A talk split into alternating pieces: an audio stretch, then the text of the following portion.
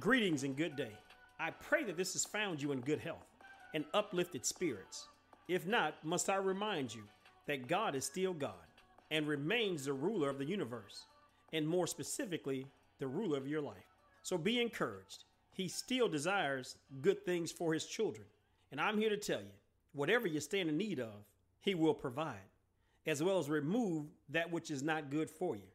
For the past couple weeks, we've talked about God loves and cares for you how God will move mountains for his children. Today, if you don't mind, I want to talk to you from the thought of God will remove people from his children. And our main scripture comes from Exodus 32 25 through 29. And it reads as follows Moses saw that the people were running wild, and that Aaron had let them get out of control, and so becoming a laughing stock to their enemies. So he stood at the entrance to the camp and said, Whoever is for the Lord, come to me and all the Levites rallied to him. Then he said to them, This is what the Lord, the God of Israel, says Each man strap a sword to his side, go back and forth through the camp, from one end to the other end, each killing his brother and friend and neighbor. The Levites did as Moses commanded. And that day, about 3,000 people died. Then Moses said, You have been set apart to the Lord today, for you were against your own sons, brothers, neighbors, and he has blessed you today. Let the Lord have a blessing to the reading of his word. Additional scriptures can be found in 2 Corinthians 6 and 14 through 7 and 1. In the scriptural passage, we see what's happening. After God had parted the Red Sea for his children, saved them from slavery and Pharaoh, we find Moses now on the mountain speaking to God. And upon his return down from receiving instructions, the Ten Commandments from God, he finds the people disrespecting God by having made a golden calf an idol and running around while drinking and being foolish. Moses, the leader, has a situation at hand. As the leader of God's people, he has placed Moses in a position to make a decision that might not be popular with everyone. Has God ever placed you in a position to make a decision that others may not like? This is the place that Moses finds himself in. So let's see how Moses handles it.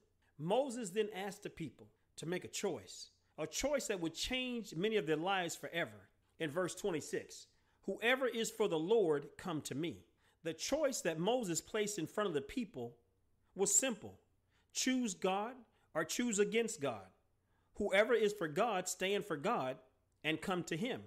And whoever is not for him, continue your behavior the Israelites were at a crossroads in their relationship, their fellowship, their worship, and their fellowship of God. Do you know there will also come a point in your lives and on your personal Christian journey that you too will come to a crossroads and will have to make a choice in your relationship, your fellowship, worship, and fellowship of God. You will have to decide whether to choose God or choose something or someone else.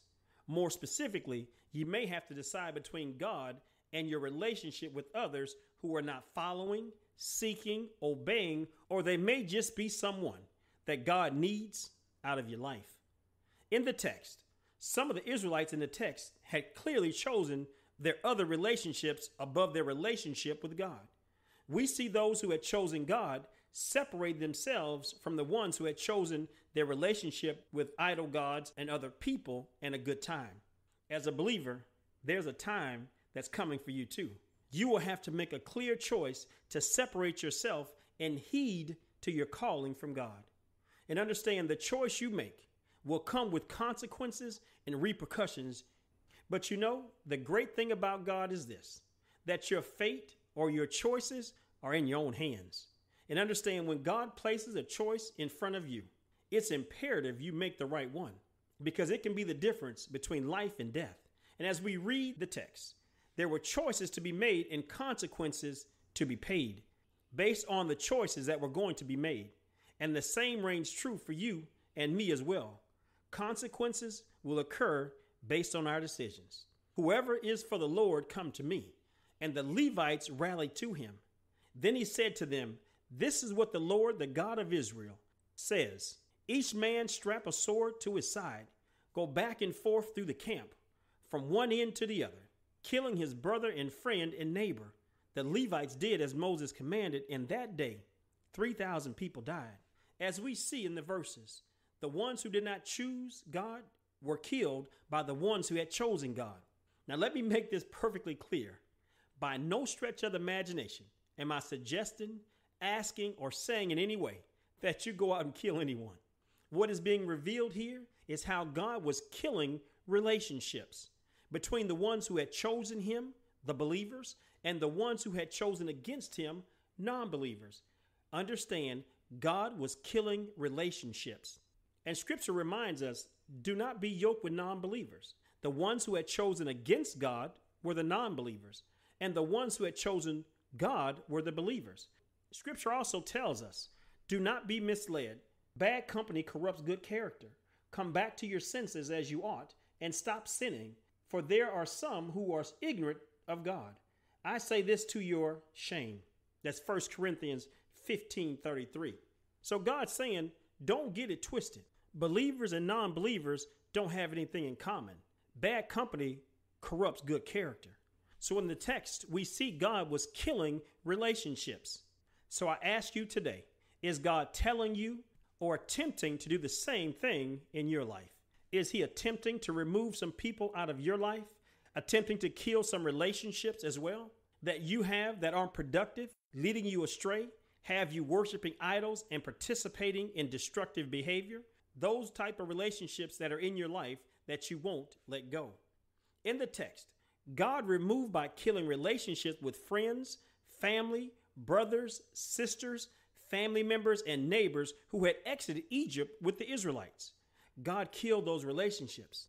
Understand this key point God knows what is hindering, blocking, sidetracking, or stopping you from getting where He's trying to take you, thus stopping you from being used the way God wants to use you. Therefore, He's attempting to remove them from your life. I say this to you trust and believe God knows who He wants in your life, who He needs out of your life, when He wants them in your life, how He will use them in your life, and the reason they're in your life in the first place. He knows everything, even when we think He doesn't. He does. As Christians, we believe and are taught God is all knowing.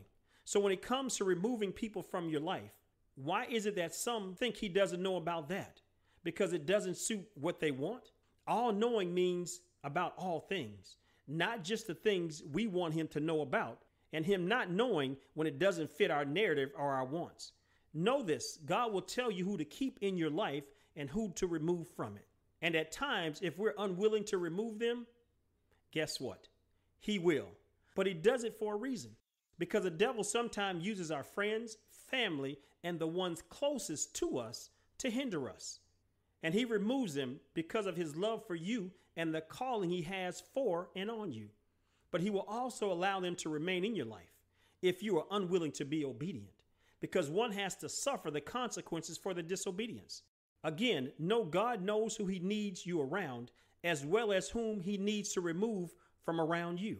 He removed the unbelievers at the mountain because he knew they would be problematic to the others who believed and he's attempting to do the same in your life as we speak. Be mindful. He doesn't remove people from your life to punish you, but quite the opposite. Most of the time, when we refuse to allow him to remove people, we end up punishing ourselves through and because of those same friendships or relationships with those same people or persons God was trying to remove.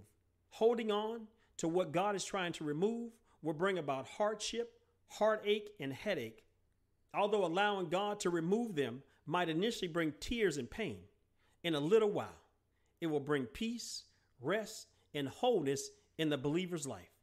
God knows what is best for you. Allow Him to be God and Lord over your life, as opposed to you trying to be or letting someone or something else be Lord over you. Know if God removes or kills a relationship, let it die. I say don't try to revive something God has purposely killed or removed. He killed it or removed them or it for a reason.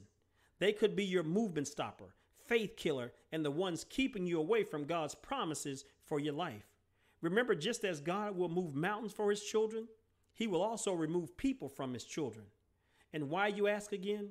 Because he loves you enough and he knows your potential, purpose, His promise, and your plight. He designed it specifically and especially for you. Therefore, stop trying to hold on to what God is trying to remove. He knows what's best for His children. And let me leave you with this thought the ones that chose God in the desert, the obedient ones, the ones who slayed the others who didn't choose God, they chose to obey and follow God. Scripture says this the Levites did as Moses commanded, and that day about 3,000 people died. Then Moses said, You have been set apart to the Lord today, for you were against your own sons, brothers, neighbors, and he has blessed you today. Scripture says God blessed them that day. Remember, these are the same people that took 40 years wandering around the desert, on which should have been an 11 day hike. So if it took the obedient and the ones who chose God 40 years to get to the promised land, with the ones that were disobedient, the ones who were removed in tow of the journey, can you imagine how much longer it would have taken them to get to the promised land? They may still be wandering around today. The same rings true for you too. Others who God has or is trying to remove can be a hindrance to your progress and growth, as well as you getting all God has promised you. Know this simple fact God brings people in your life for a reason, a season, and some for a lifetime. A reason might be for one message, a season might be for three or six months, and a lifetime can be throughout your Christian journey. I say don't make reason people season people don't make season people lifetime people. Allow God to place people in your life as He sees fit. But as His child, allow Him to remove the ones He needs to as well. Remember, He made you, He knows what He has for you, who He needs you around, and who needs to be around you, as well as who He doesn't want around you. God will remove people from your life because He loves you. So trust Him. As always, we hope you enjoyed today's message. We welcome your feedback, and if you were blessed by the message, please feel free to pass our podcast information on to both friends and family. We pray that you have an awesomely blessed day, and we thank you again for allowing us to share a word of God with you. To God be the glory. Amen. AAJ Pod, where the passion for Christ meets the purpose of Christ.